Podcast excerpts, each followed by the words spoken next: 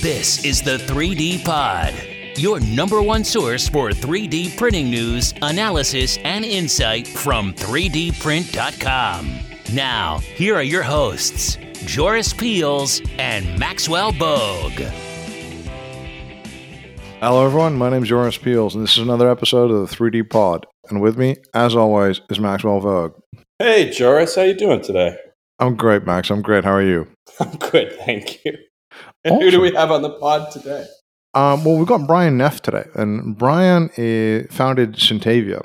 And Sintavia is a really specialized, very high end manufacturer of propulsion systems and engines using 3D printers. And uh, they have uh, enviable quality standards and make uh, some of the most cutting edge, most difficult to make things you can make with 3D printing. And uh, before that, Brian uh, used to work at a, an MRO firm, a jet engine MRO, and before that he worked with a cargo airline. So he, uh, and then he, yeah, he founded Sintavia. Now he's in this kind of uh, part of our little 3D printing evolution, if you will, to push us much more into very much more critical parts and critical things, especially in, in, in the flight area. So uh, we're very, very excited to talk to, to Brian today. So welcome to the show, Brian.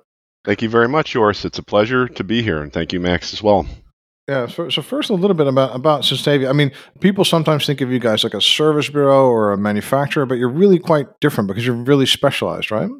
Yeah, I mean, the genesis for Sintavia started with my last company, which was a, as you mentioned, a jet engine MRO in Florida. And in 2011, I toured a, a competitor of uh, that company, which was called CTS Engines, over in Germany. And the competitor's name was MTU Aero Engines. And mm-hmm. I got a tour, and I, I went into a little room as part of the tour, and the, the tour guide said, "Look what we're doing here on these EOS M270 printers." And I got to oh. see what additive was, at least from a technical standpoint, and it kind of my, my head kind of exploded. And I said, "This is a this is an amazing technology for aerospace specifically." And I'm I'm a third generation lifelong aerospace um, aviation professional. Um, and so I took the idea back to CTS and kind of bounced around with it for a couple years. And then in 2015, I spun Sintavia out of, of CTS, and now it's by far, I mean, it's it's my I don't have another company anymore. I'm not associated with CTS, and so I just work on Sintavia. And when we started out, you know, I didn't know what we were going to do with the technology, and so you kind of you kind of go out there and you, you're looking at at like what a service bureau or a prototype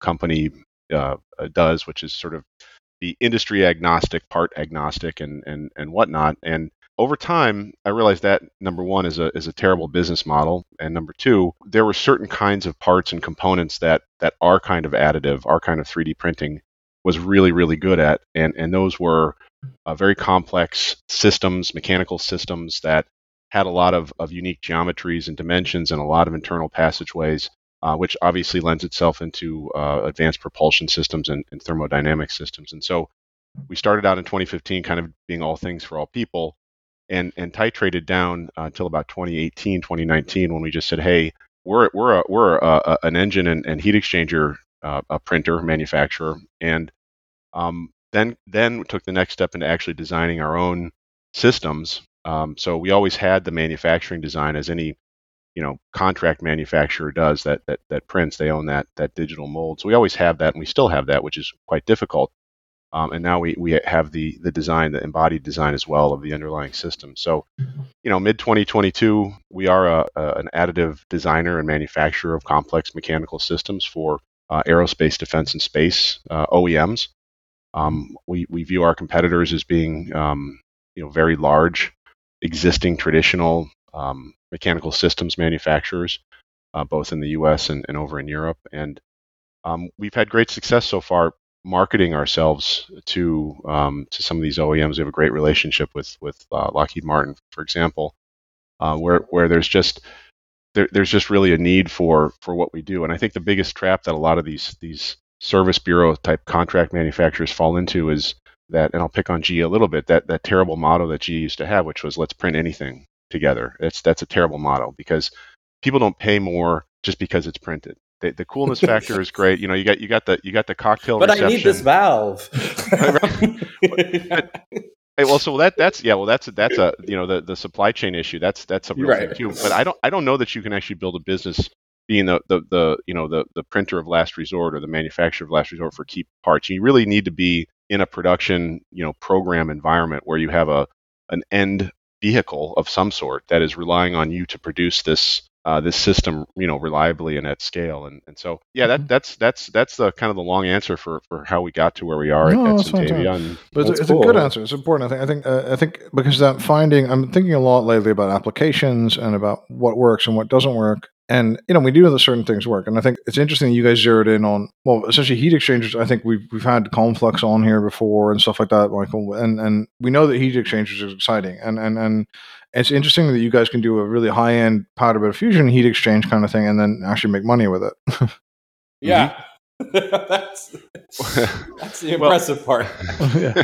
Well, I mean, so so heat exchangers. I'm sure if you had the the you know Conflux folks on, and and you know I don't know if you talked to the Hyperganic people too that are that are building the software that's doing all this generative design, which is which is a cool which is a cool company, and we've been talking to them too. Um, yeah, we did. We did. But, but but heat exchangers are uh, without question within the world of systems. They're the the killer app for for powder bed fusion additive manufacturing and it's not just the fact that you can design a better heat exchanger, it is the fact that the traditional uh, supply chain for heat exchangers is just so terrible. You have a manufacturing yield in the in the 30s, uh, it, may be 40s, but but definitely not over 50%. And there's delays and, and there's super super big quality issues. I always say, imagine some guy with a like a welding visor on, you know, trying to weld tubes inside of a housing, and then he he sneezes and and the thing right. just gets destroyed and and so you know it's it's you know the, so additive solves all that i mean the, the issue with heat exchangers and this is something that people are aware of is how do you keep them from leaking and and specifically mm-hmm. the the attach points between the, the the core and the housing it, it will leak there if you don't if you don't drill down on your parameters and and that's something we spent a lot of time doing you know, we've got great engineers that, you know, one of the things when, as we developed as a company, we realized that in the first instance, our, our product and our IP is really material and, and processes, materials and processes, and, and material parameters and, and proprietary processes to enable the these designs to be actually printed. And so for heat exchangers, you know, if you can't get it to, to I don't want to say mate properly, but attach properly uh, at certain mm-hmm. points, it's just it's just going to leak. And so that's that's a that's that was like the final frontier. And once we could solve that, you know, we, we were we were successful. I, I, did, I did not realize heat exchangers had such a high fail rate. Actually, does justify well for, printing them. from a from a yield, yeah, for, yeah, manufacturing yield, and and the other thing is too. I mean, we we we see it.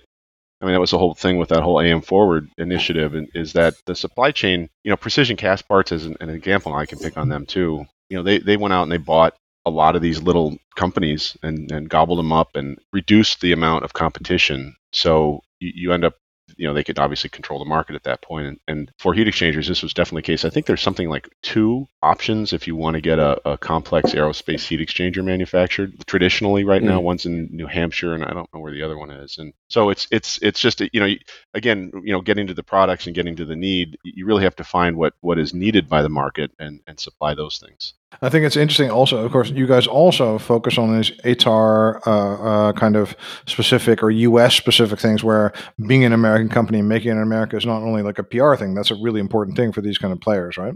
For sure. I mean that you know as as we we sort of see every day, there's there's a lot of um, you know uncertainty out there in the in the global world, and um, having the ability to to compress a, a, a supply chain you know locally domestically for really really critical components is is uh, is very much in demand on, on the part of the not just obviously the, the integrators and the, the primes but but just within the government itself so yeah it's it's a it's a big deal it's a big deal mm-hmm. I mean some military contracts require everything made within the US right for the US military yeah I mean there there is a um, I think it's a made in America. Call it the Made in America provision. That's kind of a like an FAR flow down that you you there you have to follow. You have yeah. to use as many parts made in America as possible, kind of thing. Right, right, and, a, and and you know, strategic, but, yeah, yeah. But but you know, it's it for a lot of the last probably twenty years that people just sort of said yeah, yeah, yeah, and then then they, they bought their chips from Taiwan. Yeah, exactly. Yeah. Or the other thing they do is, is they is they'll buy them. You know, they're they're printer. Com- I won't, I'm picking anybody here, but there are people out there that that say that you know they're made in America and, and they actually are. Everything's made outside of America and they're just assembled in America. And that's a that's a way that some people have you know have, have used that to to get around sort of the idea that you have to buy American. Well, it's it, here. It's here's the here's the the, the final right. assembly area, and everything you know downstream from that final assembly area is not there. Right. But, yeah. So so yeah. No, it's been it's been something that that we've certainly promoted and have have gotten positive reactions on. And do you think there's a big future in that? I mean, it seems right now with the war in Ukraine and also with uh, mm. kind of like the, the the the two power kind of competition with the U.S. and, and the more long term rivalry with China, it seems like this could grow much bigger. I mean you know, a couple of years ago, the United States still feared that it could make it could not make a lot of the complex things itself. It didn't have the experience yeah. in tooling. It didn't have the experience in a lot of the polymer manufacturing anymore. Do you think this is going to grow a lot as compared to manufacturing as a whole? So I always sort of look at it, and, I, and if I get the, my math right, you know, it's something like uh, the space is is X, you know, commercial space is X, and then uh, defense is maybe eight or nine X, and then commercial aviation is like 25X. So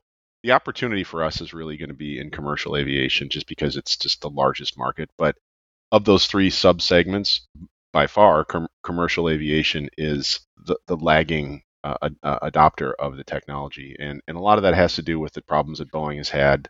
Boeing, Boeing is in, in serious, serious, has serious issues. The innovation level that that company is, is really, is really struggling. And, and if you don't have that push for innovation um, on a corporate level, you're not going to see additive being adopted. Whereas, you know, some of these other defense contractors and, and certainly the space guys, and we can talk about space a lot if you'd like. They, they're, you know, they're they're they're diving into the to, to really using the, the technology uh, smartly and and the way it should be the way it should be used. But you know, what, whether it's you know Boeing writes the ship or or Airbus is is certainly ahead of Boeing in, in the in the in the adoption of the technology. But whatever happens, and maybe it's it's through you know some other means of, of flight of you know hybrid flight or electric flight. That's that's a great that's a great use study and use case for for additive. But whatever it is, it will get there.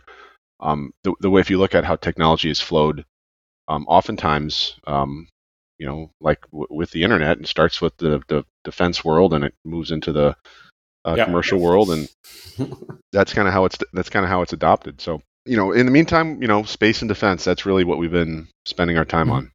Yeah, and then we're, we're also doing like okay, so if we think of space, I mean, I think it's pretty well known in our market right now that pretty much all the space companies, commercial and the, the leading government ones, are using additive for a lot of propulsion systems. And generally, it seems to boil down to the same thing you said about the heat exchanger. It's a complex assembly; it needs to be the right particular shape. Is that the, the same? And also, of course, we need mass reduction, right? We want mass reduction, and we yeah. want to optimize. Is it, is it basically that? Is that the value? Or? Oh yeah, I mean it's it's the same same dynamic. So so you you have limited to no existing supply chain. I mean, the um, the space shuttle engines, th- those companies have have been out of that line of business for 15, 20 years. Whenever you know this, the first slowdown was in like 2006 or seven. So you know you don't you don't have a existing supply base, um, and and more than that, you have a lot of really talented design engineers at, at these companies that are that are saying, hey, let's take another look at these engines and redesign them and improve them. And, and you're right. I mean, it's it's the sort of the weight versus power trade-off. And what we've seen that that has been recently very exciting is, and, and I think this is true in a lot of ways, is that the the, the engines are conforming to the the size limitations of the largest printers. And um, so it, you know that the, the printer the, the, that's why I always push EOS and SLM and, and, and whoever to to increase the size of their of their systems because there, there's just a lot more usage out there for larger um, build envelopes and, and, build volumes. And so for, you know in our case we we um, we have a, a, thrust chamber assembly that we manufacture for a space company and it's it's monolithic. Um, it's made out of a, a copper alloy and um, it's it's heavy but it's really really um, powerful it's it's a, it's a it's a great engine and and uh, not only that um, I, I, it's been redesigned a bunch of times. So so when you have a traditional way you make an RS25 or an RL10, you, you can't really iterate on that in a major way. I mean, we've changed designs for for this customer mid print. So you know you're starting and, and the, the nozzle and you're going up to the you know to through the barrel of the thrust chamber and, and halfway up you're changing the the design and and I thought that's I think that's really cool. I mean that's that's to me that's that's pretty that's that, pretty I mean, special. cool. How did you do yeah. that? yeah, exactly. you, just gotta stop the printer yeah, and then yeah, like, yeah, you have to also like real quick.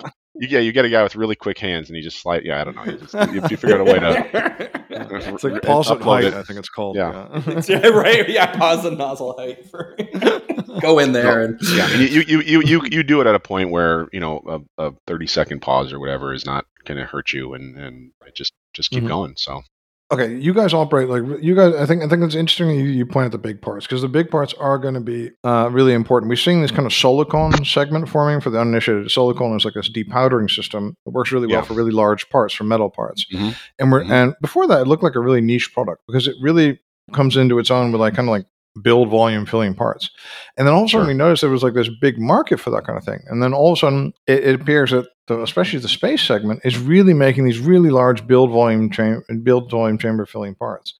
And and so this I call this a siliconization of powder bed fusion because before that it was a whole bunch of little one layer of little small parts, right? You have to Yeah. understand this is a this is a really different thing for compared to what Yeah. the millions of the tens of millions of uh, bridges and crowns and, and all these other things that were being made before. yeah, Yeah. I, I think I don't know whether wh- what what led what. I mean, I, I'm not sure that the, the the powder removal system would necessarily dictate the, the Mhm. design of the, the build chambers, but um, I, I, I do know, like I said, that obviously w- when you have a larger build chamber, there's just more things you can fit in there.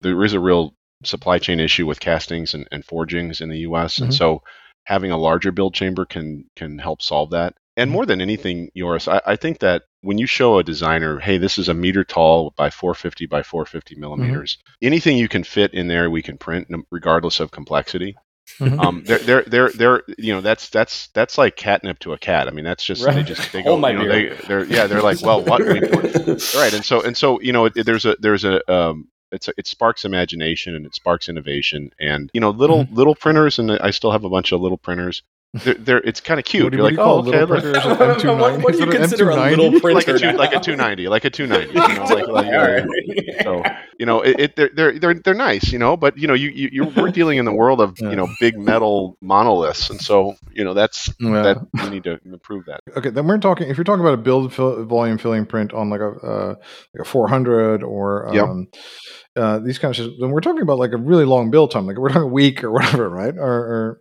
Yeah. you know what kind of Yeah. And, and Yeah, I and- mean- but then the price of risk is really high. I mean, uh, the financial risks are really high if like that build fails, right? Sure, absolutely. And you know, one of the things and one of the reasons why we've had success and it's been hard to do that is we've never ever ever ever not once with any customer for any part, anything, any project, we've never charged for failed builds. And Mhm. um, that's hard to do. That's hard to do because you you know, you I don't I don't know that other people even now do that because it, to me it just never made sense. Like here, you know, we're going to we we're going to price it this way and you're going to get it, it's going to conform, and you're going to pay this price. Whereas, you know, the other way is to say, well, here's a price maybe lower than than what we would offer, but if it doesn't work, you know, sorry, you know, you're, you're going to get a, a pile of, of, of garbage. And so, you know, the the the big prints on the M4Ks, um, they can be 12, 13, 14 days, and you know, we have one now that's running Mhm. till uh, Sunday, and um, it's a 12 and a half day print, and yeah, it's it's it's nerve wracking, but you know, it's it's going to be it makes you it makes you a better uh, a printer, a better a better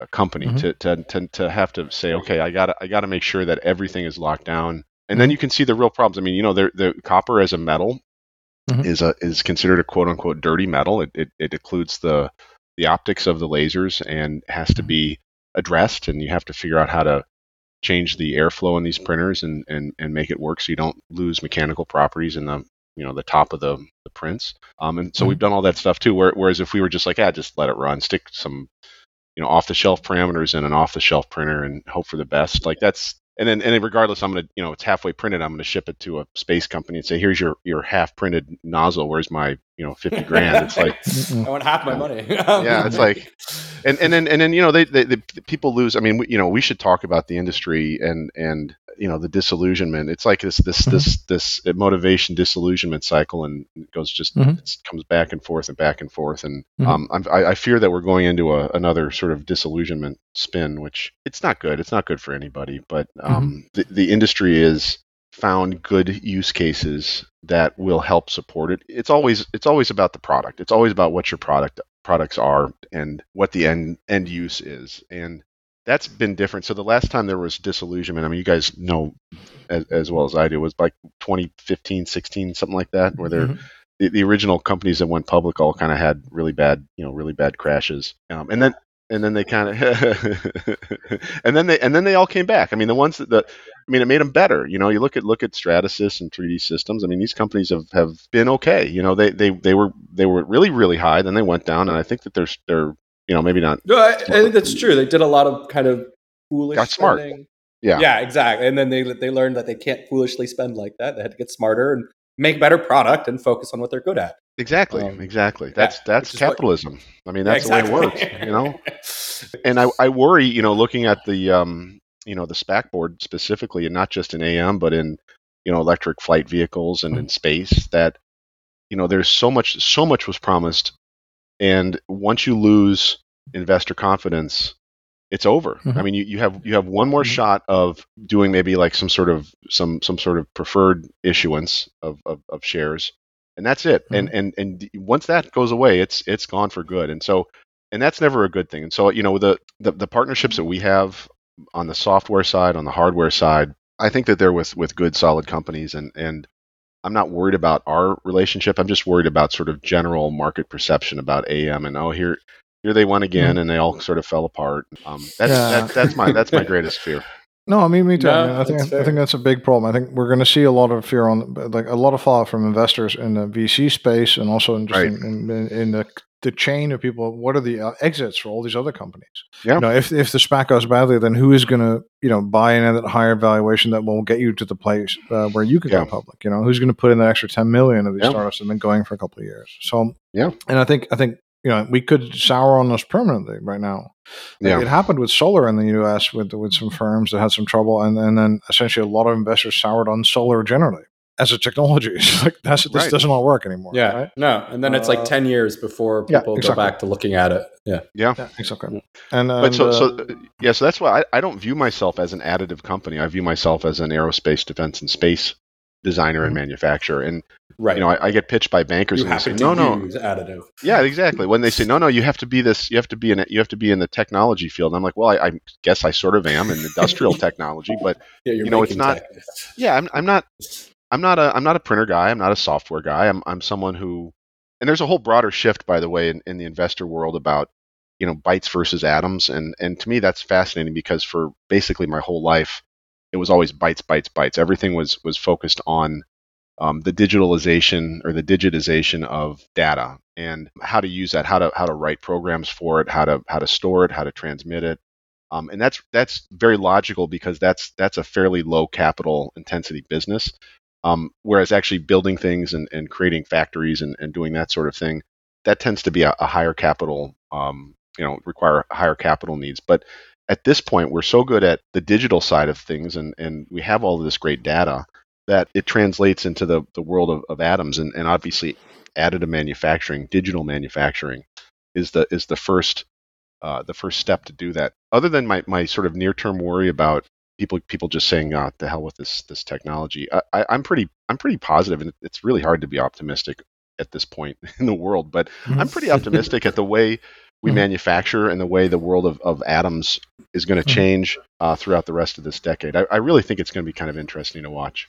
Do you think uh, a literal atom printer at some point is like within the next 10 years or you think that's oh like boy. just a, I mean I, I, don't mean to I know that's not what you meant by saying atoms you meant the physical yeah. world. But yeah. at the at the end goal at some point would be to, to take you know a, a, deliver one atom at a time Dude, in a structure right? I don't even know how you would do that. yeah I that would either, be yeah, yeah, that would be yeah but but but just in general uh, uh, you know the the point of um, at the point of, of, of, fabrication, the point of manufacturing, making that the you know the, instead of starting you know inefficiently and, and big and, and getting smaller, I think that the whole philosophy of, of additive manufacturing um, is really important for everything going forward. And yes, you, you could see something that was a very very small printer. Uh, I, I, that's one of the things I've never thought of before, Max. I, I think in in every in every way that we look at, at how we fabricate things, the, the more you can more thought and the more sort of automation and, and, and, and technology you can put on the front end, I think it's you're going to get you're going to get better and more sustainable outcomes on the on the back end, and that, that's true for, for anything for anything you can think of. I think I think it's interesting. I mean, I, I do also believe that okay, if we look at additive, I mean, if we're looking at new vehicles, right? So if somebody needs to make a new missile or a new ICBM or a new uh, engine for uh, a drone or something like that, I, I, at one point believe that if we're taking the total development costs into account and we need some iterations, that we're definitely going to be the cheapest technology. Um, yeah, for sure. So, yes, hundred uh, percent. So, so, in that sense, I'm really positive about your field. I mean, I, I think that a general service bureau is going to have a, a tough time of it because yeah. some of them are going to get caught in between uh, either being too small to scale or being uh, or not having enough kind of regular money come in that they can depend upon to pay the bills. So I think, yep. Uh, and then and then there's also a new investment cycle, right? Because there's all these new machines yep. coming, right? So I think I think the regular service bureaus are going to have a tough time of it. But apart totally. from that, if you're specialized in, especially the defense area, that's the one I'm, I'm very uh, positive about that as well. I mean, I think new satellites. I mean, if we only look at satellites, I mean, that is set to explode, and uh, and and we know that we can save them a lot of money and a lot of weight working with them. You know. Yeah, there's some there's some you might you guys might know it. There's some equation that talks about the require the the, the, the data processing requirements of, of truly self-driving cars and forget about self-flying drones.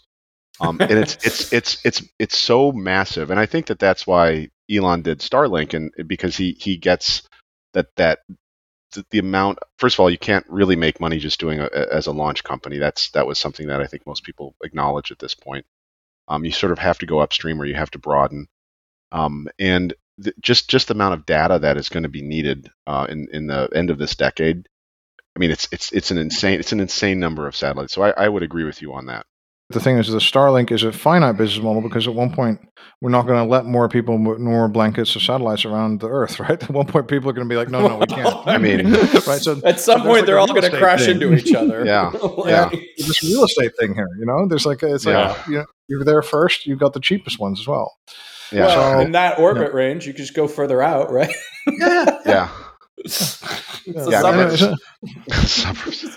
But I need, to, I need to ask about this this thing. Like, so I, I understand one of the things I, I, mentioned before is like there's there's this investment range coming. You guys have quite large systems. You've got like, and you guys are also looking at the largest uh, the multi laser systems. Now, I'm really skeptical yeah. about these multi-laser systems. We're looking at dozens of lasers and stuff like that, and and, and uh, I, I, I, think we had a conversation about this uh, at one point. But how, how, do you feel about this? These larger multi-laser powder bed fusion systems? Well, I mean, look, I, I just wrote a big check, so I'm I'm hopeful that they're going to work. But the way I look at it is this, and, and and we're specifically referring to you know more than four lasers because four lasers mm-hmm. is is locked down. It's it's it's mm-hmm. it, you know we got that under control. So the uh, mm-hmm. the NXG 600 from SLM has got 12 lasers, mm-hmm. and mm-hmm. my first re- my first reaction when I heard it was just to say, "Come on, like 12 lasers. I mean, why didn't we mm-hmm. put 100 lasers in there and just see what happens?" But yeah, um, you know, the the the the fact is, we we we we we road tested it with them. Um, we we made them build not one but two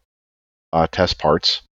And uh, you know they they turned out they turned out well and and the, the property we gave them you know garbage parameters because we're not you know and, and supports and because you're not just like you know well no no well it's not like just want you know it's, it's RIP you know it's RIP I'm not going to give them yeah, something. yeah, away yeah. but also you're right if you think if you can do it with with with crap you can do it with, with good stuff and and you know we got them back and you know you know son of a bitch they were they were they were good. Mm-hmm. they were really good. Mm-hmm. and so um, my my biggest concern, and, and this is not something I'm shy of saying, because I say it to SLM every time I see them, is uh, the the the self calibration. You mm-hmm. know, EOS, which is a great company, has mm-hmm. really focused with the four lasers of, of having the the calibration and, and dialing it in and, and being very focused mm-hmm. and, and and thoughtful about it. And and I, I, just want SLM to do the same thing. Um, but I mm-hmm. will tell you, if you haven't seen the SLM 600 print, mm-hmm. it is absolutely mesmerizing because with the mm-hmm. 12 lasers when they move across the the, mm-hmm. the plate it, mm-hmm. it, it's it's I you know I grew up outside Chicago which which has snow obviously now I'm in Florida I don't even see it anymore but w- when I used to shovel my, my family's driveway if mm-hmm. like there was a nice you know two or three inch layer of snow and it was a mm-hmm. really light snow it just it just it just got pushed away this this looks mm-hmm. like you're shoveling a driveway it's it's it's pheno- it's phenomenal. So I mean, the jury certainly is out because I have I can't say to you, hey, I have it, it works great, like I can about mm-hmm. the M4K, which is a which is a great machine. But but I'm I'm hopeful and and you know there is a real need for that. And if I can print, if you know you talked about the execution risk of of a 12 day print. if if that 12 day print becomes a you know a two day print Yeah. or day and a half print, Right. that's you know that that's Yeah. a that's a risk that you know you want to take too. So um, Mhm. the, the, we'll see, we'll see. We got we got our first in uh, in November, and um, it's going to be in uh, a stainless, and we'll see how it we'll see how it operates. And don't then- so- Sometimes I just think it's like the Gillette marketing department took over. Yeah.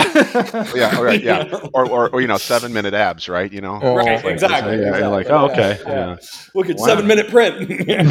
Six minute abs, yeah. No, no, no one wants six minute abs. Yeah, one Anyway. second. Yeah, right. What's That's- seven minutes? It's seven minutes. Yeah, exactly. But and, and then so if you want bigger parts, I mean there are other stuff out there. I mean you have like for example, Sure. well you got the Sciaky and you've got DED kind of processes Yep. generally. Oh yeah, Have you looked at Oh, that? yeah. Because you don't have any DED Absolutely. or you don't run any DED, right? Yeah, so so so that that is an area that so so the cool thing about DED, I mean, there's so many risks about it too, but the cool thing about DED is that you can get for titanium forged properties. You can you can replace you know a, a, hundred million dollar titanium foundry with with one of these machines if you can dial it in and you can get it to um, now. I guess I, I forget the term is, but it's, it's it's a balancing issue when you're going across the the huge build plate. Um, so we're definitely we're actually actively looking at that. It's not just a passive interest, and I, I would not be surprised if uh, we went down that road um, on on the wired DED side uh, Mhm. within the next probably four to six months, uh, because you know it, it's an area. So we're we're not we're not again. We know we like complex systems. We like line replaceable systems like a rotable like a like you know that you can replace from a, in a vehicle and, and put another one in and repair it because that's that gets you the repair business down the road but the DED system for aerospace is specifically aerostructure related um, Mhm. so you're talking like wing spars and large uh, like the one at the AM Forward event um, large fuel tanks and, and whatnot if you can if you can dial that in Mhm. you can you can get you know you can replace a titanium foundry and that's a hugely valuable uh, aspect for um, for our for our you know aircraft manufacturers here. And by the way, Mhm. China's already doing it. And China's been doing it for a couple of years. Yeah, they're making And- wing spars, right? They're making yeah, wing spars. wing spar and just and, and critical and critical support uh, uh, uh, components too. I mean, I saw I've seen pictures of Mhm. some of their I don't know the name of their their fighter jets, but there's one you know there's one picture and it was like holy cow, that was made with a with a DED machine and you know they're they're putting it on aircraft now and and so you know there's some catching up that we have to do. Uh, but again, we're we're dealing with a part and a product that is needed. You know, we're not just out there trying to you know Mhm. sell sell put push you know uh, you know, I don't know, some something that people don't want to, to the market just because it's a printed part. So I just it's DD. I mean, I understand that you can do. I don't you know, believe so. than, I mean, I, I don't believe so. I, you know, I'm, I believe it's it's just it's confounding. I mean, I know some European um, manufacturers have, have tried have been trying to, to sort of qualify some of these machines, um, and, and it's been it's been a challenge. Again, I, I there's something about the way it's the way it's balanced in, in production that is that is you know because you know you're dealing with a very very long lever arm basically, and and you know if, if you're if you're at 10 or 12 feet, you know when you work on one side, it, it you have to account for it on the other side because it's gonna it's gonna bend differently. But um, look, if there's anything we we are good at at Sintavia, it's it's dialing in materials and processes to get aerospace uh, uh, grade aerospace quality components. Um, so we're going to go into it, you know, not knowing what we don't know, and probably fail a bunch of times, and and you know I'll get pissed off, and and and then we'll get it to uh, to to work. And are there any other technologies you're interested in? Because there is there are some interesting developments, but it looks like Yeah. you know the difference between you guys. You need something that's relatively mature, right? So you can't just like be really excited about stuff that's like being invented and stuff. you know, the, if you sort of go on the, the extreme edge, so, so I'm not I'm not into polymers. I just don't know that market. I couldn't tell you what FDM stands for. Um, Mhm. but but within metal, um, you know, within metal, there there's some interesting, I think, technologies on on on powder, and and and so I. I I'm a big believer that the powder manufacturers can do a much better job in all aspects of their cycle. Um, but there, but there are ways of, of making powder less expensive. Um, there's some interesting, I would almost call them kinetic atomization processes that are being developed that, that may or may not work. I don't know. On the Mhm. printer side, you know, I, I walked around, I walked around Rapid, and Mhm. just like I walked around Formnext, and, and just went to everybody and asked, what are their, what are they doing, what are they doing? Um, and you know, I'm not Mhm. going to pick on any any uh, manufacturer, but they're manufacturers that haven't innovated in five years, and they just they're still selling the same thing that they were 5 years ago. I mean, I, that's one thing about SLM that I, you know, whether or not that system is is going to be great, and I certainly hope it is. They get a lot of credit for, for mm. just doing it and, and being being you know audacious because now they're pushing EOS to do the same thing, and mm-hmm. you know the EOS is is talking about larger printers too, and and that that that's great because you know competition is is a is a is a big thing. But I, I don't you know I don't really know much about binder jetting because that that mm-hmm. is a replacement for my understanding of, of metal injection molding which is mm-hmm. does not exist on on aircraft really. I mean, that's more of an automotive replacement. So just within the, the castings and forgings world of, of aerospace, it's it's kind of powder bed fusion and and and DED and DED. So we are we are we are looking there, and it and th- I think that will be the next one that we we really jump into. Okay. And where and where do you hope to be with your business? Like, let's say if you look at like a five year time frame, where do you hope to be? What do you hope to have achieved? So the way I see our market developing, being great in materials and processes puts us ahead of other people at this point. Five years from now, is that going to be enough to be a special company? No, I don't think so because you know people learn, they get better, they get they they, they learn how to uh, uh, you know uh, apply the technology in the same way that we have. Now maybe it'll take them five years, maybe it'll take them ten years, but eventually everyone's going to know how to make good parts with these systems. Um, so what we're trying to do in the meantime, and we've had great success, I think, especially in the last year, is is develop a real book of business on specific programs um, and specific components on those specific programs, so that as they scale, and I'm talking about uh, defense lar- largely, but also but also space, we will you know we'll just be the relied upon partner by these big integrators, and so we don't do business with people that we view competitively, even if they're very large, very uh, well capitalized companies, because we think that we're going to displace them over time, and so you know, w- when you look at large heat exchanger manufacturers, you know, like an AMETEK, you know, I'm I'm I want to beat them, and I can beat mm-hmm. them because I know additive better than they do, and additive mm-hmm. is a is a great superpower to, to have and, and to really be able to to use to your advantage. Um, and mm-hmm. so, you know, I, I, see us being again a a respected technology forward uh, aerospace defense and space systems designer and manufacturer, and and really using additive as not as the the end all be all of what we do, but just as the tool to to really displace these these big slow topply companies. All right. Sounds like a great plan, Brian. Brian, thank you so much for being here today. Thank you very much, Joris and Max. It was a real pleasure. And Likewise. yeah, thank you, Max. Thanks for being here today, Max. sure is for hosting. and uh, and uh, thank you for listening. And this is another episode of the 3D Pod. You've been listening to the 3D Pod. For more information on what you just heard or to subscribe, visit www.3dprint.com or follow us at 3dprint underscore com.